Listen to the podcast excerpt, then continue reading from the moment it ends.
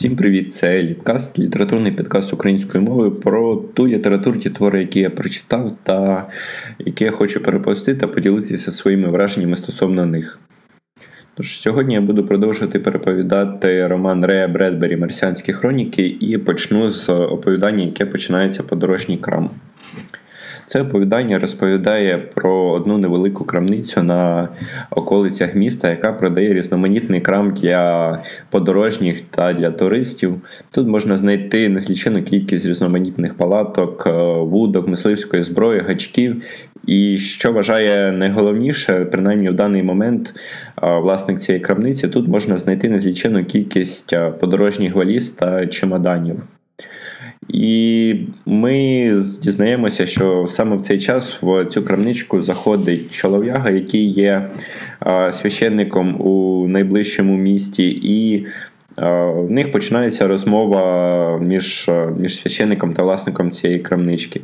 Розмовляють вони про про новину, про яку буквально годить все місто, про яку обговорюють найбільше останнім часом, і вона заключається в тому, що по радіо передають про те, що війна на землі от-от має початися, чи вже почалася. Що були перші провокації, перші стички, перші бойові дії. І це дуже сильно непокоїть власне всіх всіх людей, котрі живуть на Марсі. І незважаючи на те, що останнім часом атмосфера бойових дій, атмосфера того, що це все має, врешті-решт, розрішитися якоюсь війною, витала в повітрі вже довгий час, і витала вона і рік, і два, і, можливо, навіть п'ять років тому. Але подібна новина вона шокувала буквально всіх. І в власника крамниці дуже змішані відчуття, дуже змішані почуття, тому що з одного боку він розуміє, що бойові дії це загалом кепська річ, і вона, скоріш за все, зачепить. Його родину, його е, близьких та його друзів, котрі залишилися на землі. А з іншої сторони, якась його частинка, якась частинка його єства радіє цьому, тому що це означатиме, що всі ті люди, які зараз перебувають на Марсі, вони кинуться назад на землю. І для того, щоб їм відлетіти на землю, їм, звичайно ж, потрібні будуть гарні валізи, гарні чемодани, які він власне і продає. І тому він очікує наплив е, покупців, які от-от мають з'явитися на порозі його крамнички. Священник е, скептично ставиться до цього, тому що, на його думку, люди, які прилетіли на Марс, прожили тут вже рік чи два, вони вже міцно зв'язані з з Марсом, і для них Земля перетворилася на ту саму ефемерну сутність, якою був колись Марс для людей, котрі жили на землі. Що земля достатньо далека, і єдине, що від неї залишилося, це радіозв'язок, який неможливо не побачити, не пощупати, що його можна тільки почути, і нема жодної гарантії, що він дійсно існує, не транслюється з сусіднього міста. Від землі залишилися тільки ракети, котрі приносять пошту і. Більше нічого, і власне тут розбудовується нове суспільство, якому напевне що немає жодного діла до того, що там відбувається на матінці землі. Власне, крамниці каже, що що ні, він цьому він цьому не хоче вірити, і е, незважаючи на те, що він звичайний крамар, йому здається, що він знає людей набагато краще, ніж його його товариш священник.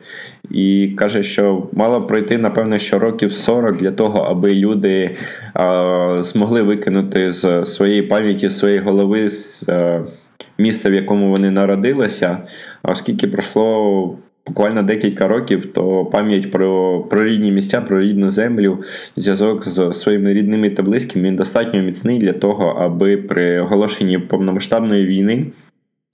Всі кинулися кинулися назад, і щоб кожен так чи інакше захищав землю і якось боронив Сполучені Штати Америки, з яких власне всі всі, всі колоністи були. Тож їхня розмова загалом закінчується на тому, що кожен залишається при при власній думці. Крамаров впевнений, що люди повернуться на землю. Священник впевнений, що вони знайшли тут новий дім. І Так їхня розмова і припиняється, і на декілька хвилин в повітрі повиса тиша, після якої священник все ж таки дістає з свого гаманця декілька купюр та віддає крамару і просить підібрати для нього якийсь гарний і надійний е, чемодан.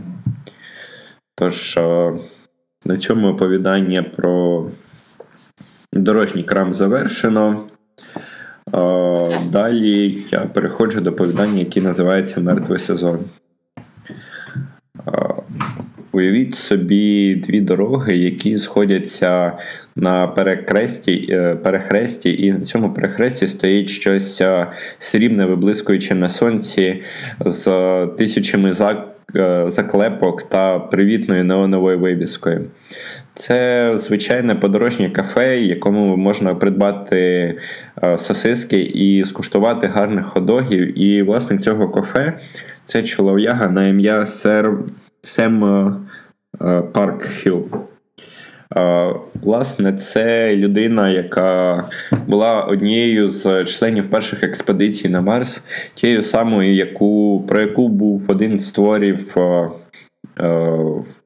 яких оповідалося про експедицію, котра прилетіла на Марс, і серед яких знайшовся чолов'яга, який втік від експедиції, збагнув і дослідив всі глибини марсіанської культури, і, врешті-решт, був вбитий е, тими тими людьми, з якими він при, прилетів.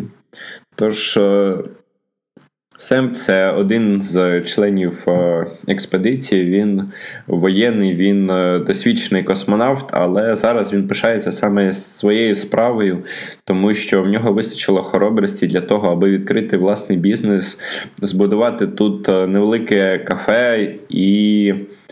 Е, він відверто пишається собою, тому що він не спився, він е, не е, піддався меланхолічності чи постракетній, посттравматичній хворобі, яка часто траплялася з першими космонавтами, котрі прилетіли на, на цю планету.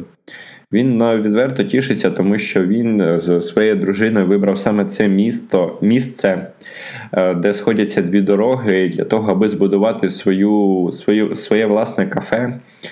І що буквально через е, тиждень або, можливо, менше на Марс має прилетіти Е, неслічена кількість ракет, яка привезе з собою робітників, котрі будуть працювати в шахтах, видобувати якісь місцеві мінерали чи е, копати руду. І Власне, цим всім людям потрібно буде їсти, і вони будуть е, їздити дорогою прямо повз його прекрасний заклад і зупинятися в ньому, замовляти смачні ароматні гарячі сосиски і насолоджуватися їжею. Його не турбує взагалі нічого, крім того, аби як розвивати свою справу і робити її кращою. І здається, що він нарешті знайшов сенс свого життя, який був далекий від е, мандрування космосом, від знаходження незвіданого та взагалі від цієї всієї романтичної дурні, тому що в нього була реальна, дійсна матеріальна сосисочна, в яку він вклав все, що він міг вкласти.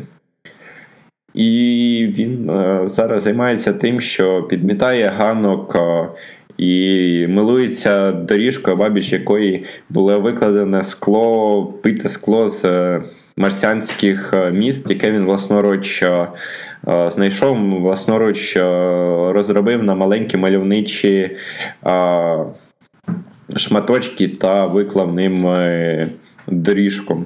Тож, буквально все готово до того, аби приймати гостей, заробляти собі гроші і за. Принципі, доживати свого віку, тому що він нарешті нарешті знайшов призвання свого життя. Він навіть гордо заявляє, що це найкраща сосисична е, двох планет. А потім, трохи подумавши, він сказав, що ні, це центральна сосисична Марсу, тому що про інші сосисичні він не знає. Якщо вона перша, то їй бути центральною. Але раптово він відчуває, ніби за ним хтось стежить, таке враження, ніби легенький холодний вітерець промайнув по його затилку, і, розвертаючись, він бачить, що навпроти нього стоїть марсіанин. Це явно злить Сема, і він кричить на нього Кш. Іди звідси, я тебе не хочу бачити, тут тобі взагалі на раді киш-киш. Загалом він намагається відігнати його від а, свого свого будиночку, своєї а, своєї мрії, не мов би це була якась дворова собака чи якась незвана дика тварина. Але Марсян не не йде, він а, щось каже і каже, що в нього є надважлива новина, і йому потрібно конче поговорити з Семом. Але сам його не хоче слухати. Він е, Йому здається, що цей марсіанин прийшов лише для того, аби заявити права на цю землю і щоб е, вбити бізнес, вбити справу Сема навіть до того, як вона ще не почала приносити свої плоди. І він намагається залякати марсіанина, каже, що він напустить на нього хворобу. Хворобу з великої літери, яка, очевидь, вбила більшу частину марсіанського люду. Але марсіану це не страшно, тому що він вже перехворів нею раніше, і це був тяжкий період, і він дійсно сильно мучився, але йому вдалося вижити, і тому в нього є імунітет до цієї хвороби. І Загалом е, їхня розмова раптово закінчується на тому моменті, коли вони розмовляючи один з одним, не розуміючи е, один одного. Тобто, насправді вони розуміли слова, але жоден з них не хотів чути один одного. Е, і, власне, розмова закінчується на тому, що марсіанин дістає звідкись з свого свого не знаю, там рюкзака чи десь е, кишені одягу, якийсь е, металевий предмет. І це лякає Сема, і він похапцем хватається за свій пістолет та стріляє в марсіанина. Після чого він нападає кубкою, в якій залишилося тільки тонкий шовк його одежі та купа кісток. Було таке враження, ніби він вистрелив по повітряній кульці, яка одразу ж здулася і залишила по собі тільки порожню оболонку. Сем був готовий до цього, і він дійсно хотів бити марсіанина, тому що він приходив і раніше, але раніше йому яким чином вдавалося його відігнати, і навіть трохи тішився з того, що саме зараз марсіанин не втік від нього, не пішов геть, і він, врешті-решт, розібрався з цією проблемою. Звичайно, для своєї жінки, яку звали Ельма, він сказав, що це була чиста випадковість, те, що марсіанин дістав якийсь блискучий предмет, і йому здалося, що це зброя, і тому він робив нічого, не робив нічого більшого, ніж банальна самооборона. Але так чи інакше він е, вирішив, що що зроблено, те зроблено. Ну, де вирішив, сказав дружині, що що зроблено, те зроблено, і нам не залишається нічого іншого, як е, взяти тіло марсіанина і е, зарити на подвір'ї. Закопавши тіло марсіанина, Сем згадує часи, коли він вперше прибув на Марс про Спендера, який е, е, спочатку втік з їхньої групи, а потім повернувся для того, аби вбити і забрати життя декілька з. З тих, хто прибув на Марс, він згадує капітана, який і до того був е, здавалося надмірною пихатою людиною, котра намагалася відгородитись від своєї від всієї команди. А після зустрічі, особливо після розмови з Спендером, став ще більш надміннішим і ще більше дистанціювався від е, команди. Е, він згадував, як е, багато хто не міг знайти собі призначення на цій планеті після прильоту, тому що раптово виявилося, що професійні космонавти вони потрібні лише для того, аби прилетіти. І коли вони прилітають, невідомо, що вони далі повинні робити. Е, він який раз тішиться з того, що він зробив, і загалом його життя повертається в його звичну рутину. Вони варять якийсь соус, закривають його в банки для того, аби потім виставити на прилавок та додати в меню ще один пункт. Вони тішаться прохолодними вечорами, закатами, заходами сонця на Марсі, дивляться на маленьку зелену кульку землі, яка залишилася десь там далеко. І це триває до того моменту, коли на горизонті, там, де знаходилось Мертве море, Сем не бачить декілька, декілька кораблів. Це пісочні кораблі, які, якими користувалися марсіани, і вони призначені для того, аби яким чином пересуватися по поверхні Марса, не мов би це був було якесь море чи океан, чи на а, крайній випадок просто річка. І щось підказує Сему, що це повернулися марсіани, які вирішили помститися за свого товариша, який він бив декілька днів тому. Він цьому не впевнений, але. А, розуміє, що він би на якби це сталося з ним, він би зробив так само, якби збили одного з його товаришів, то він би пішов мститися. І очевидна відповідь, що так само мають мислити і так само мають робити і марсіани. Тому він е, вибіг до своєї дружини і сказав, що нам потрібно якнайшвидше звідси забиратися.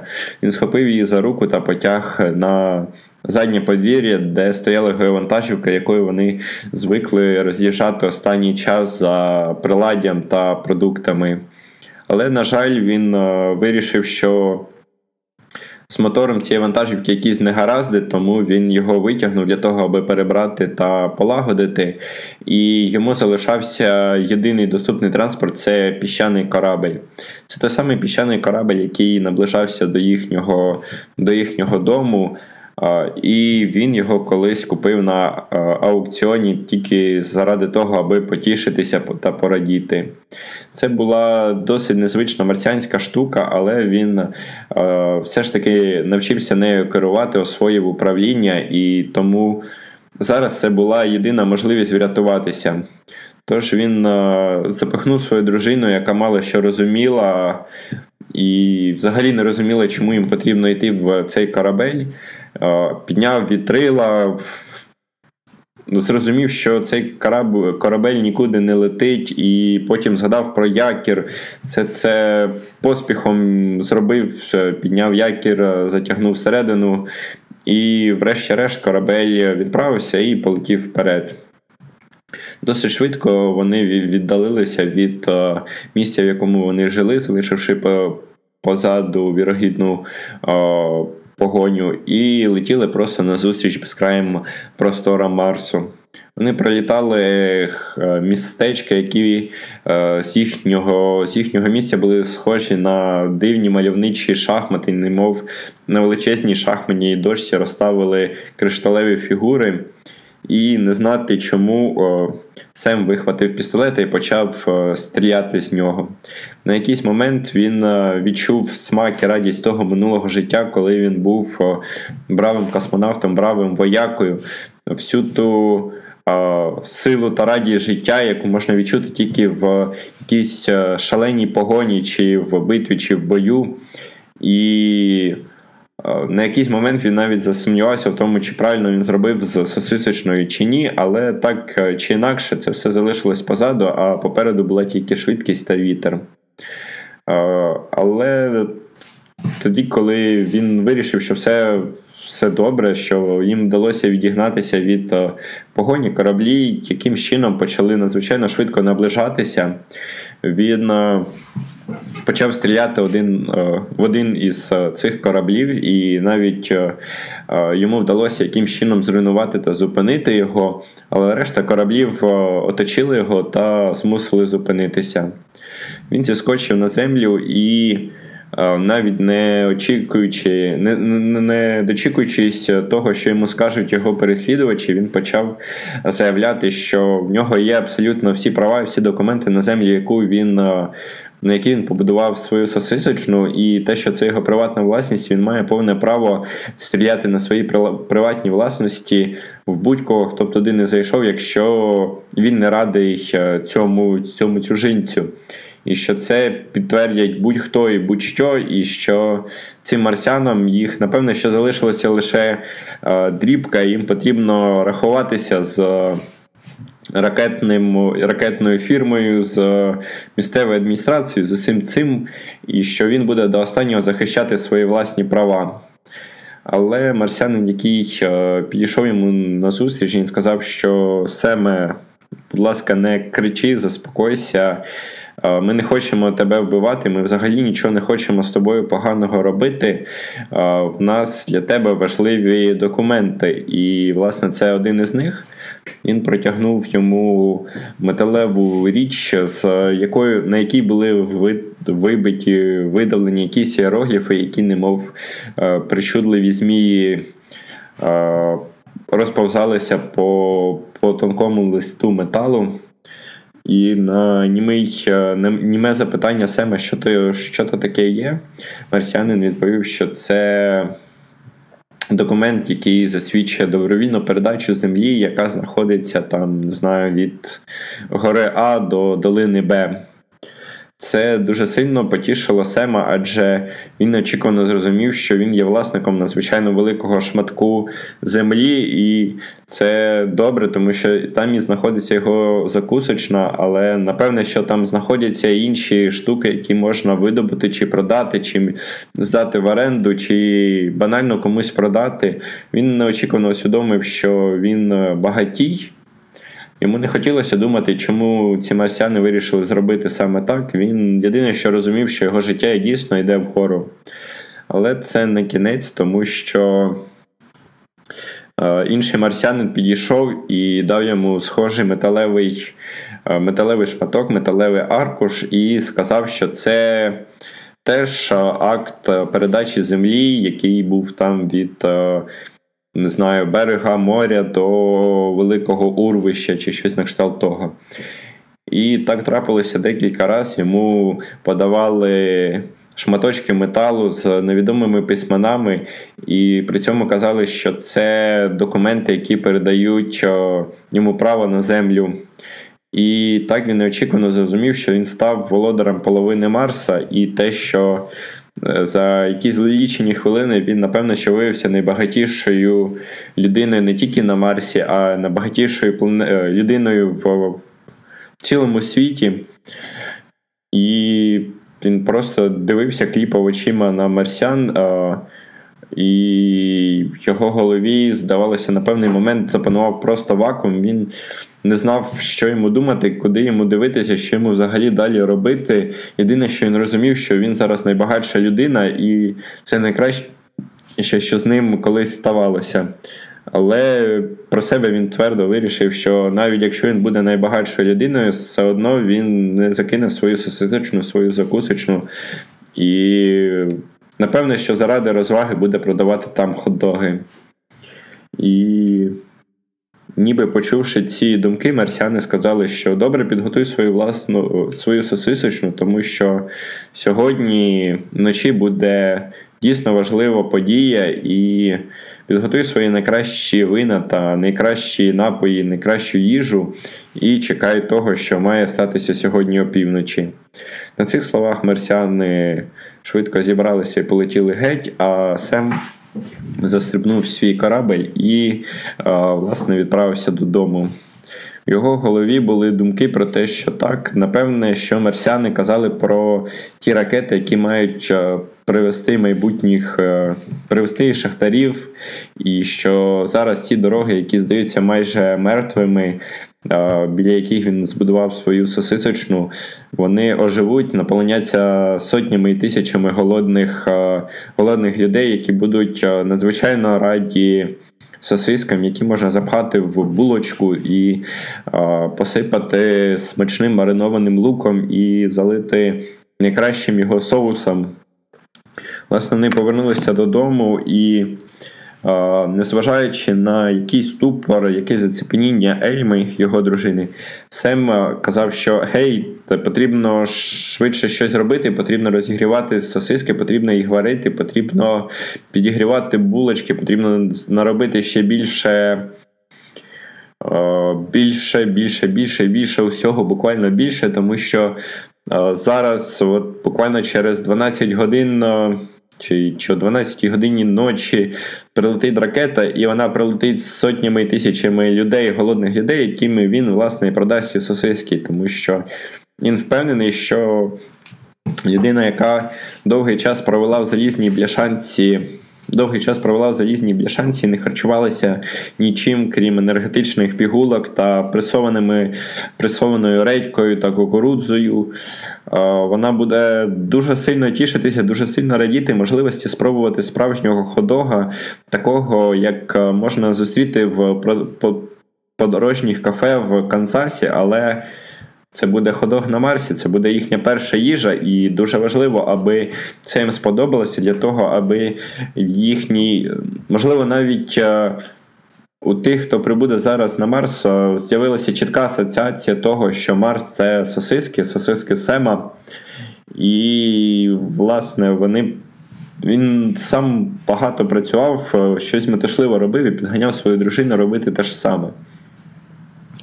Так, це тривало буквально до до півночі, а опівночі він вийшов на двір, абсолютно задоволений своєю роботою і дивився в небо, чекаючи, чекаючи, власне, коли прибудуть ракети. Але ракети не прибували, не прибували. Так пройшло, можливо, 5 хвилин, потім 10, потім півгодини, потім, можливо, пройшла з година. І, врешті-решт, на обрії та невеличка кулька, невеличка зелена кулька, яка була землею, вона раптово пофарбувалася в червоний і, здається, збільшилася в обсязі раза в три. А потім це все зіщулилося і а, повернулося до нормальних розмірів, але, здається, зелена кулька вже не була такою зеленою. Сем застиг і до нього, здається, дійшло те, про що говорили марсіани. І напевне, що ці підлі тварюки вони яким чином змогли зруйнувати землю. Він ігнорував, і намагався не слухати свою дружину, яка згадувала щось про те, що їхній радіоприймач скис, і те, що що перший посланник, що інші посланники марсіан щось казали про їхні радіопередачі, те, що вони їх слухають, і що щось має статися велике. Те, що напевне, що сталася війна, і це, власне, це кінець нічого не буде. Сем нічого не хотів слухати, він тільки бездумно дивився на небо і, і все. Насправді так, це напевне кінець оповідання Мертвий сезон, і варто сказати, що воно закінчилося словами дружини Сема Ельми, те, що вітаю, чоловіче, почався мертвий сезон. Чекають наступних відвідувачів десь за мільйон років чи близько того. Тож за кусочна Сема кафе ходогів Сема. Е, радо вітає вас в мертвому сезоні. Е, далі я буду переповідати оповідання, яке називається Спостерігачі. І вона розповідає про людей, котрі е, буквально втілилися в слух. Вони слухали радіопередачу Землі, яка розповідала про початок бойових дій, про те, що континент Австралія був повністю зруйнований, те, що е, там відбувся вибух е, величезних ядерних запасів і ядерних станцій, взагалі всього, що мало якусь частинку ядерний. І, власне, це погубило цілий континент. І що це підозрюють одна з військових операцій, тому що зараз Лондон, Чикаго, Токіо і всі великі міста планети Земля вони починають війну і перебувають в воєнному стані, і невідомо, що зараз е, трапиться. І в ці новини вслухувалися буквально всі жителі Марса. Вони як згіпнотизовані дивилися на невеличку кульку на небосхилі, як тільки почалися почалися сумерки, та на небі з'явилася з'явилася власна земля, з'явилася можливість вглядуватися в неї. Багато родин винесли вечерю на на двір для того, аби не відриватись від погляд від маленької кульки і не переставати слухати новини, які все йшли йшли з планети Земля, передаючи про все нові жертви та все про нові воєнні конфлікти. Ці всі люди, неслічена кількість людей, вони знехотя е, ковиряли вже остиглу їжу, і загалом їжа їх мало цікавила, їх цікавила тільки тільки та невеличка кулька, на якій залишилися їхні друзі, їхні товариші, їхні рідні та знайомі. І Здається, вони дочекалися свого, тому що десь у глуху ніч, годині о третій ночі, е, ця кулька раптом засвітилася, засвітилася дуже яскраво, ніби одна із зірочок, і е, неймовірно збільшилася в розмірі. Здавалося, що вона збільшилася в 2-3, можливо, в 5 розмірів для того, аби потім повернути свій е, свій колишній розмір і стати вже не, таке, не такою зеленою. Люди ще якийсь момент тупо вдивлялися в небо, а після чого просто здійнялися зі своїх місць і пішли. І е, чолов'яга з подорожньої крамниці з е, гірким сумом відмітив про себе, що не дарма він е, залишив працювати свою крамницю і е, не закрився на ніч, тому що о близько четвертої години він помітив марш людей, котрі сунули до його крамниці за новими чемоданами та валізами. І вже буквально через півгодини в його крамниці не залишилося нічого, окрім як нікому не потрібних вудочок та, е, та іншого знаряддя. Він е, дістав з-під е, прилавку найкращий чемодан, який в нього був, який він залишив для себе, і понуро пішов до свого будиночку пакувати речі.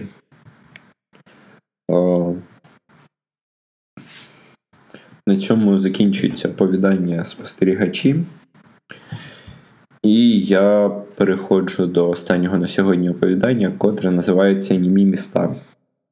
Е, Німі міста розповідають про чолов'ягу, якого звали Волтер Гріп.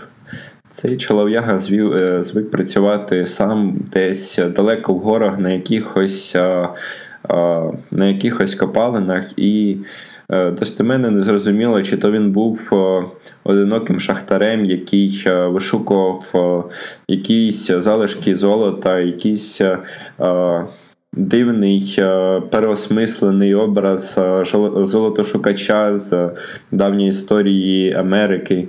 Чи, можливо, він був науковцем-геологом, котрий досліджував місцеві породи та шукав місця, яких має сенс побудувати шахту та збудувати, збудувати якусь копальню. Врешті-решт, він е, дуже рідко з'являвся в місті і був відлюдкуватим чоловіком, і тому про нього говорили багато і багато вигадували. Але зараз він повертався в місто, так е, як він це робив і багато разів до цього. Він повертався для того, аби десь залишити свої свої речі, залишити свої записи і черговий раз спробувати знайти собі жінку, таку гарну жінку, з якою не було б самотньо та з якою було б цікаво. І це, здається, була одна з його традицій, тому що він дуже часто повертався до міста для того, аби знайти собі жінку, і кожного разу, не знаходячи, е, йшов назад в гори, які здавалися йому набагато милішими, і набагато глибшими і цікавішими, ніж будь-яка людська істота. Але цього разу він неочікувано е, знайшов те, що знайшов місто, яке було абсолютно мертвим. І було враження, що якимсь дивним чином всі люди одномоментно просто зникли з нього. Таке таке враження, ніби вони просто розчинилися в повітрі, тому що о, повсюди горіло, горіло світло електрики. Якщо зайти в магазин, то можна побачити, що продукти нікуди не зникли, і вивіски все так е, само горіли. І навіть якщо набратися на хабства і відкрити один з касових автоматів, просто натиснувши на кнопку на ньому, то виявиться, що він не зачинений і в ньому е, лежать гроші, які чомусь були полишені людьми. І це дуже тривожило містера Гріпа, тому що він був в чому в чому? В тому, що люди не полишають свої гроші просто так. Він був абсолютно впевнений. І напевне, що щось жахливе мало статися для того, аби всі ці люди зникли. Можливо, це це якісь злі діяння марсіан, можливо, це е, сталося те ж саме, що і сталося колись з марсіанами, які жили до цього, що людей занапастила якась невідома хвороба, і вони всі просто вимерли, і їх більше немає. Але так чи інакше, Волтер Гріп е, знайшов себе в самотнім в місті, і, здавалося, вперше за довгий час він відчув себе дійсно самотнім. Він а, заходив в крамничку і вітався там з власником цієї крамнички, якого звали Волтера Гріпа. І цього Волтера Гріпа він просив зробити йому. Гарний гарний стейк середнього просмаження з найкращої частини є е, пика чи корови. І нахмурений дядько Волтер Гріп е, діставав е, гарний шмат м'яса, добре його просмажував. Саме такої ідеальної, ідеального просмаження, як Волтер Гріп е, замовляв. Після цього Волтер Гріп з радістю їв м'ясо і а, розраховувався з Волтером Гріпом, який Волтер Гріп, Волтер Гріп, Волтер Гріп. Він повсюди був Волтер Гріп, і навіть якщо піти в аптеку і замовити там содової, то добрий і гарний чолов'яга на ймення Волтер Гріп одразу ж наливав йому склянку холодної, холодної смачної коли і. Волтер Гріп з задоволенням пив і залишав на чай Волтеру Гріпу. Якийсь момент е, е, цей чолов'яга він зупинився і сам собі сказав, що він божеволі, він божевільний, і що він ще ніколи не відчував цієї самотності і так ясно не усвідомлював цю те, що він є сам, і що він зараз абсолютно не знає, що робити. Е, тому він просто просто блукав по місту. Він знайшов собі гарний гарний будиночок з гарною, з гарним ліжком.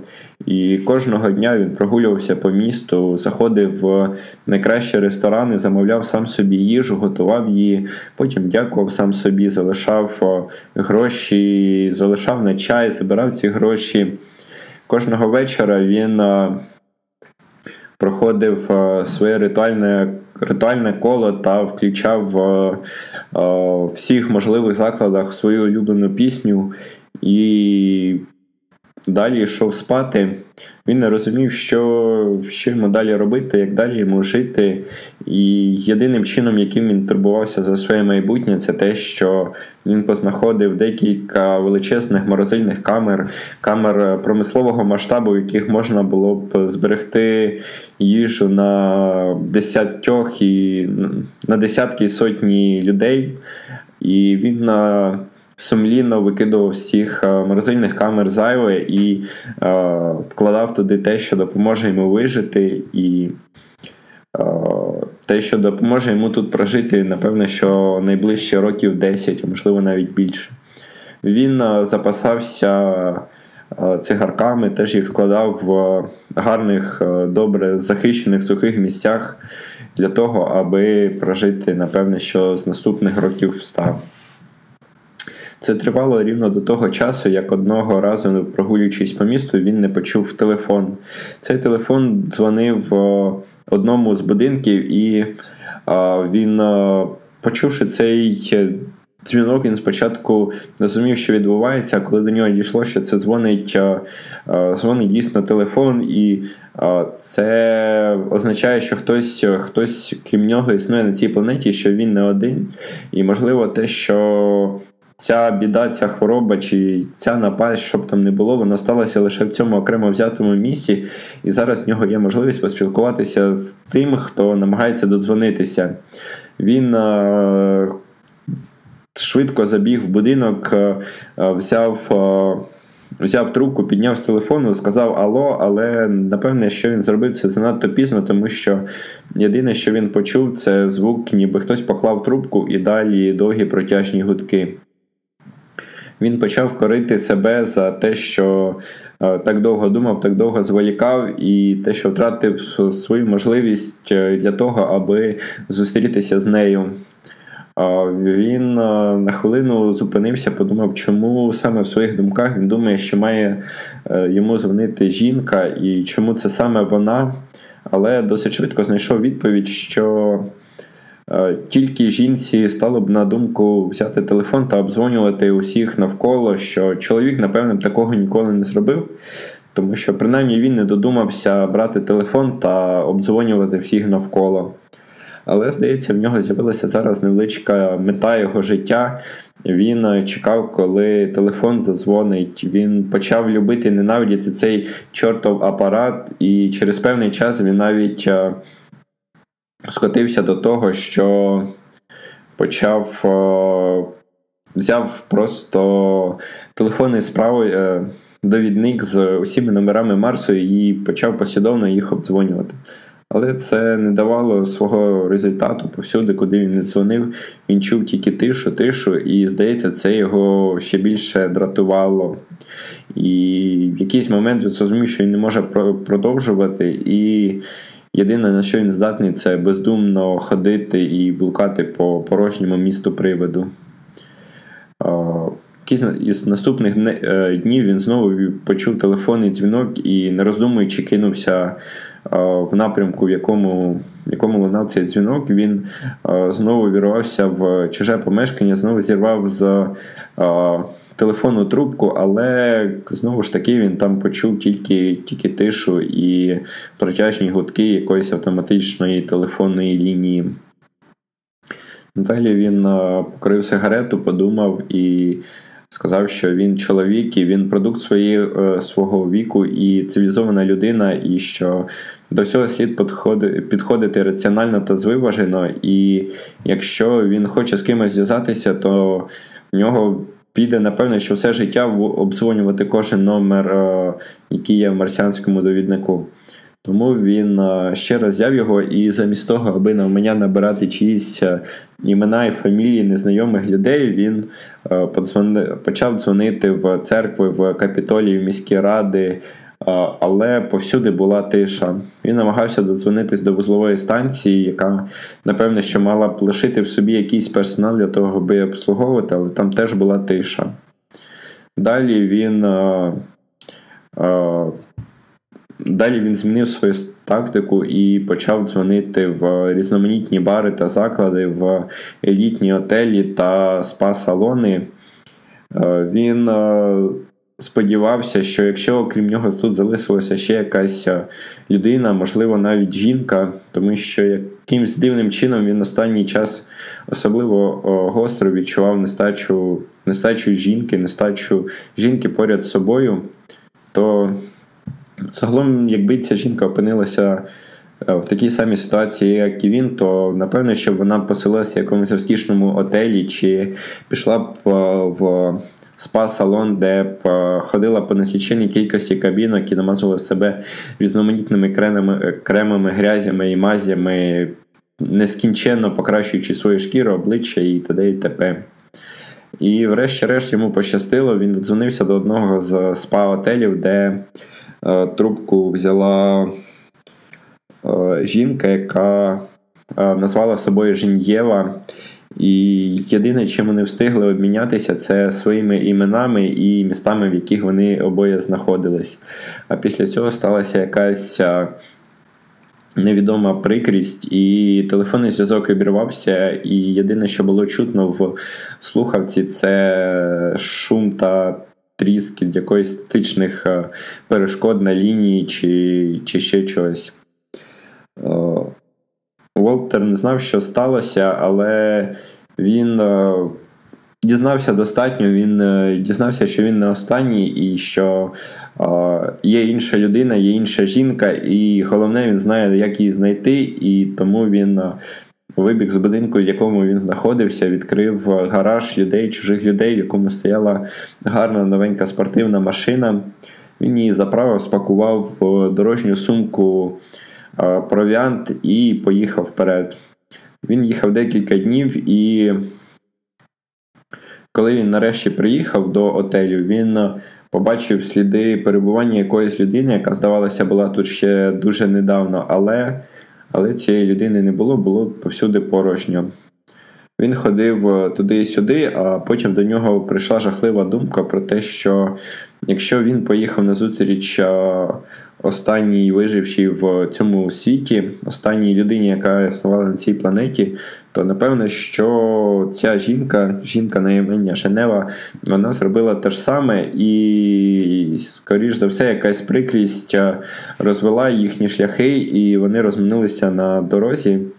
І тому він, е, не гаючи часу, повернувся в свою машину і, не знаючи, не знаючи сну та переборюючи в тому, він поїхав назад у своє рідне містечко, і там йому усміхнулася доля. Він все ж таки знайшов Женеву, але коли він побачив, йому здалося, що щось сталося не те, щось хтось його дуже сильно обманув, тому що навпроти нього стояла вгодована істота, яка більше походила на свиню, яка чомусь перетворилася на людину. Вона е, тягла до рота. Цукерки, шоколадні цукерки, які добряче підтаяли на на сонці, і липкий шоколад стікав по її пальцях і, здається, забігав в середину її одягу. Вона була вбрана в яскраві речі, які були підібрані, здається, по єдиному е, єдиній властивості бути дорогими та яскравими, і на мить, е, і на мить, а Гріб просто усвідомив, що щось не так, щось пішло, щось пішло не туди, але так чи інакше він все ж таки вирішив е, привітатися і нагадав собі, що не потрібно судити за людиною з першого погляду, і зазвичай зовнішність є оманливою. Тому він привітно привітався, представився, почув, що це дійсно Женева, і те, що вона дуже рада його бачити. Далі вони вирішили краще познайомитися. Вони е, пішли в кінотеатр, де Волтер Гріб запустив в запустив одну з картин, яку попросила його нова супутниця. Не те, що йому ця картина дуже подобалася, вона була якоюсь романтичною сльозливою драмою з банальним сюжетом, який він міг е, вгадати буквально з перших хвилин перегляду цієї картини. Але Женева була в Женєва була в захваті від, від цієї картини і навіть попросила включити її другий раз. Здається, на короткий час у Волтера Гріпа з'явилося з'явилося майже справжнє сімейне життя, і потураючи благанням, не благанням, а напевно, що навіть вимогам е, Жан'єви він, е, вони оселилися в розкішному будинку, вони ходили на шопінг. І це було важко назвати шопінгом, тому що він виглядав приблизно наступним чином. Е, вони вибирали найкращий магазин, і е, Жен'єва розбивала цеглою його вітрину.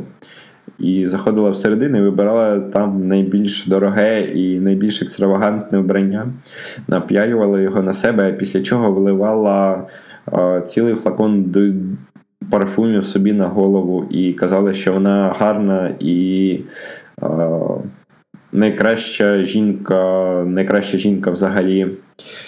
На що Грій про себе подумки думав, що напевно, що найкраща жінка на Марсі, і лише з тієї причини, що інших жінок тут немає. Врешті, решт, вони трохи більше дізналися про про один одного. Волтер Гріб дізнався, що залишитися на Марсі це було усвідомлене бажання Женєви, що вона не любила ті, хто її оточував, так само, як вони не любили її, адже вони постійно казали бути більш поміркованою, більш розсудливою, менше їсти, сісти на дієту, не вживати так багато вуглеводів і ще більше і більше дурні. Тому, коли відлітала остання ракета, вона прикинулася хворою, кудись сховалася, і таким чином вона залишилася залишилася сама на Марсі. І зараз цьому дуже тішилася, тому що, на її думку, вони були е, королем та королевою Марсу. Здається, останньою краплею було те, коли е, Женєва прийшла до Гріпа, і в руках вона тримала велику картонну коробку. Вона відкрила її і е,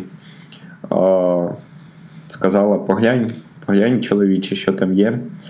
І там була була якась матерія, біла матерія, кружевна матерія, і Гріб майже впізнав, що воно таке, але йому не хотілося остаточно усвідомлювати, що лежало на дні короб, коробки, тому він е, пожав плечима і сказав, що не розуміє, що це таке, і що взагалі, що це взагалі є.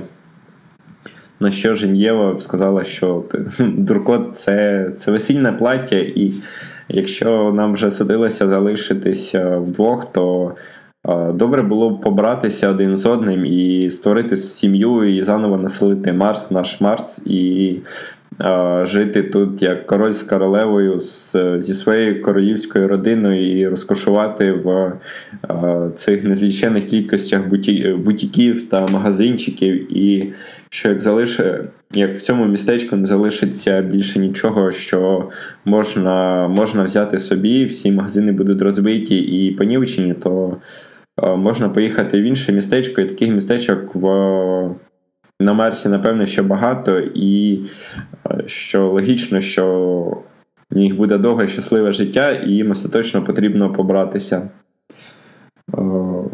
І в цей момент Гріб зрозумів, що він знаходиться не в тому місці, не в той час, і що найголовніше, не з тією людиною, він сів в машину і просто поїхав вперед. Він достеменно не знав, куди їхати, і... але знав, що їхати потрібно. І останні слова, які він сказав живій людині, це було те, що він поправив е, своє прізвище і е, виправив Женєву, яка постійно його називала Гріф. Сказав, що він гріб. І на цьому все. Він е, наступні кілька днів е, майже бездумно просто їхав вперед, поки поки не досяг якогось містечка. Це містечко теж було покинуте, але в ньому не відчувалося того, що тут залишилася хоч одна жива людина. Все було ціле, все е, і далі працювало, те, що могло працювати в автоматичному режимі. На прилавках виднівся великий шар пилу, а в касах, так само як і в минулому містечку, були покинуті гроші. Тож е, Гріб е, залишився тут жити. Він е, він проживав тут дні, потім місяці, потім роки. І ті рідкі моменти, коли він чув, як десь в найближчому будинку дзвонить телефон, він ігнорував це і більше ніколи не хотів підіймати слухавки. Він е, зробив собі гарні запаси, облаштував своє господарство і е, залишив самотності доживати віку серед е, покинутого міста приводу Марсу. Так, На цьому оповідання німі міста закінчені і. Переказ оповідань на на, сьогодні на сьогодні закінчено. Е, на останок я хочу поділитися своєю реакцією щодо того, що я прочитав. Е, загалом це була зв'язка оповідань, якась певна арка оповідань про те, що е, яка розповідала про якусь невідому катастрофу, про те, що почалася війна, яка десь там далеко на землі. І ця війна змусила всіх е, всіх жителів, е, всіх землян, які були на Марсі, повернутися назад до свого будинку. Е, читаючи читаючи оповідання подорожній крам, я трохи не розумів того, що там відбувається. Ну, не те, що не розумів, воно мені здавалося фальшивим і неправильним, тому що з одного боку раніше в марсіанських хроніках казало, що є люди, які готові буквально віддати в себе полетіти на Марс, аби втікти від не знаю, від бюрократії, від е, насуваючої війни, від е, репресій з, з боку з боку держави. А з іншої сторони, ми бачимо дискусію, коли е, якийсь чолов'яга впевнений в те, що в тому, що якщо на землі почнеться війна, то всі люди зберуться і полетять назад на землю. Але принаймні це було просто дискусією, і якби там людина має особисте право думати все, що завгодно. І певний дисонанс в мене почався в оповіданні спостерігачі, який оповідав про те, що як тільки вони по радіо почули, що земля вибухнула, і землі, що там якісь воєнні дії, вони зібрали всі свої пожитки і просто полетіли. Не знаю, перебуваючи зараз в країні, в якій е, війна або заморожена війна, або ну, загалом війна з Росією, то, по-перше, я бачу, що багато людей намагаються абстрагуватися від, е, від цього явища. А по-друге, я бачу те, що якби не сильно хто горить бажанням а, і брати участь у війні, тому що якби одні не хочуть помирати, інші не хочуть, щоб помирали їхні а, там дружини чи чоловіки, там їхні сини чи дочки, дочки. І, як на мене, це досить природно людині не хотіти брати участь у конфлікті, при тому, що ну, такому конфлікті, який може забрати його життя. Тому це я більш, напевно, що ці два оповідання сприймаю більш художньо, більш метафорично, особливо після згадування власника цієї крамниці подорожніх товарів про 40 років те, що дійсно пройшло занадто мало часів, часу, і для мене ця цифра 40 років досить символічна. Це для мене посилання до до біблійної історії з Моїсеєм чи до більш глибокого її трактування Іваном Франком про те, що має пройти 40 років, має змінитися покоління людей для того, аби змінилася культура і змінилося змінилося ставлення до життя, щоб якісь нові ідеали прижилися і вросли в цивілізацію. Тому ці два твори, ця арка про те, як люди полишали землю, мені видається правдоподібною не в буквальному сенсі, а в сенсі того, що навіть переселившись на Марс, навіть переселившись кудись в якесь змінивши своє життя, людина все ж таки певний час залишається частиною того, того, звідки вона пішла. І має пройти час, і мають пройти події для того, аби людина ожилася, обжилася на новому місці і все таке. Тож, оповідання, котрі подорожні, подорожній крам і спостерігачі це от для мене така красива метафора про про 40 років, про зміну цінностей культури та та загалом цивілізації, яка не встигла відбутися, тому власне люди і повернулись назад на землю. От, Повідання мертвий сезон, воно якби з однієї сторони просто просто ніби замальовка, і просто ніби один з епізодів того, як люди полишали землю, що взагалі відбувалося. З іншої сторони, мені надзвичайно сподобався Сем. Тобто, з однієї сторони, це чоловік, який дуже далекий від цього високого культурного і морального. А з іншої сторони, він мені подобається за те, що він знайшов своє місце, і в ньому були сили для того, аби віднайти свій сенс життя. І про те, що загалом сенс життя він е, не обов'язково повинен бути якимсь е, е, надзвичайно великим, прекрасним, світле і далекая, мать його. Тобто не потрібно будувати комунізм на всій планеті, тому що це загалом дурня. Потрібно просто збудувати свою власну сосисочну і вкладати туди всі свої сили та всі свої все загалом, що в тебе є.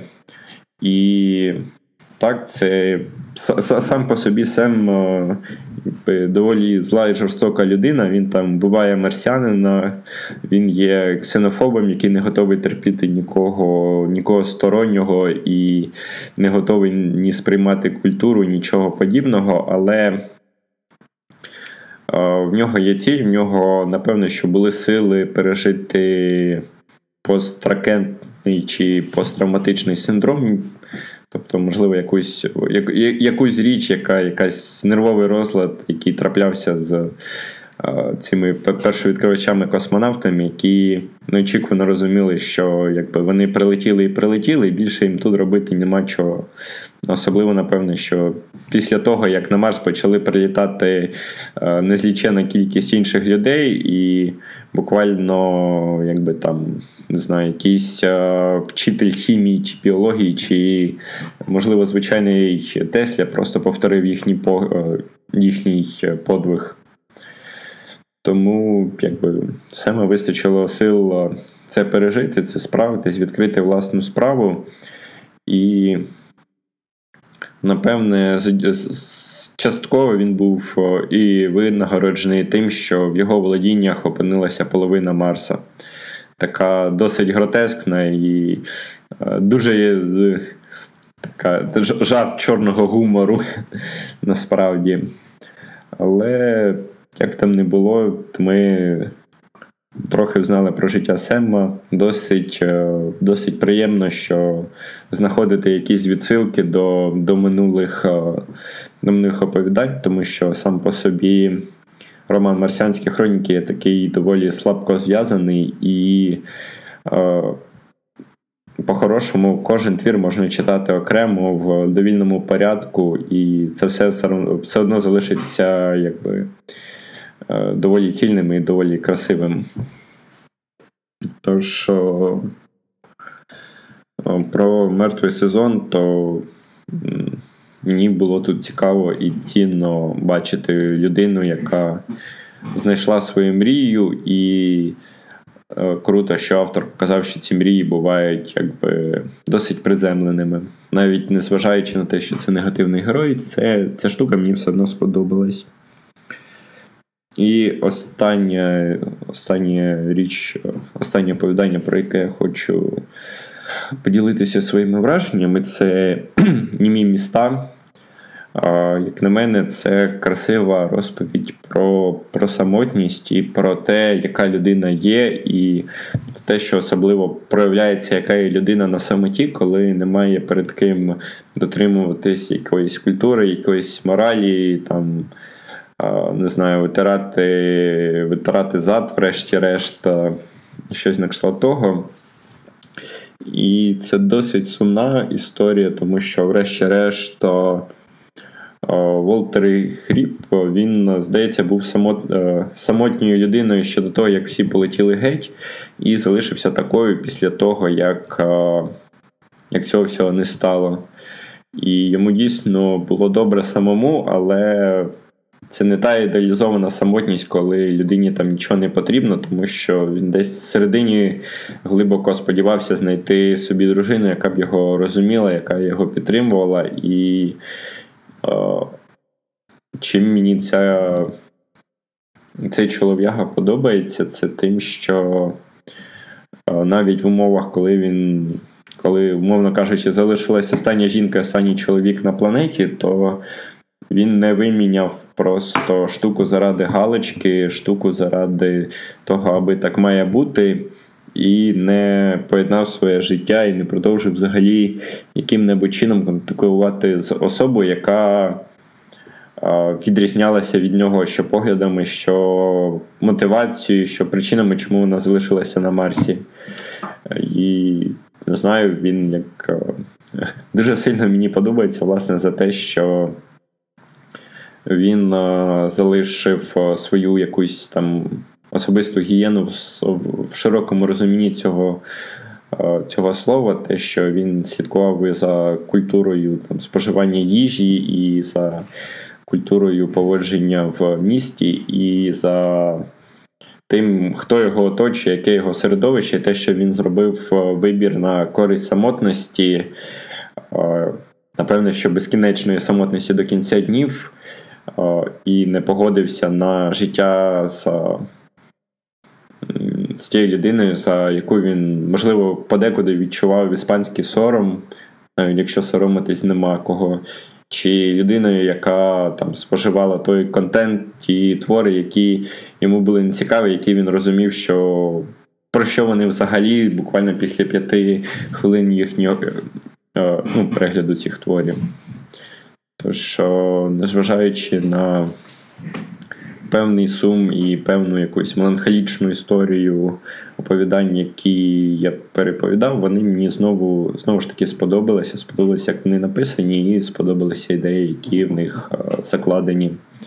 А на цьому я закінчую закінчую переповідати, закінчую ділитися своїми враженнями. І хочу всіх всім подякувати, хто дослухав до кінця цієї розповіді. Тож, дякую, всього гарного, всього доброго, до наступних зустрічей.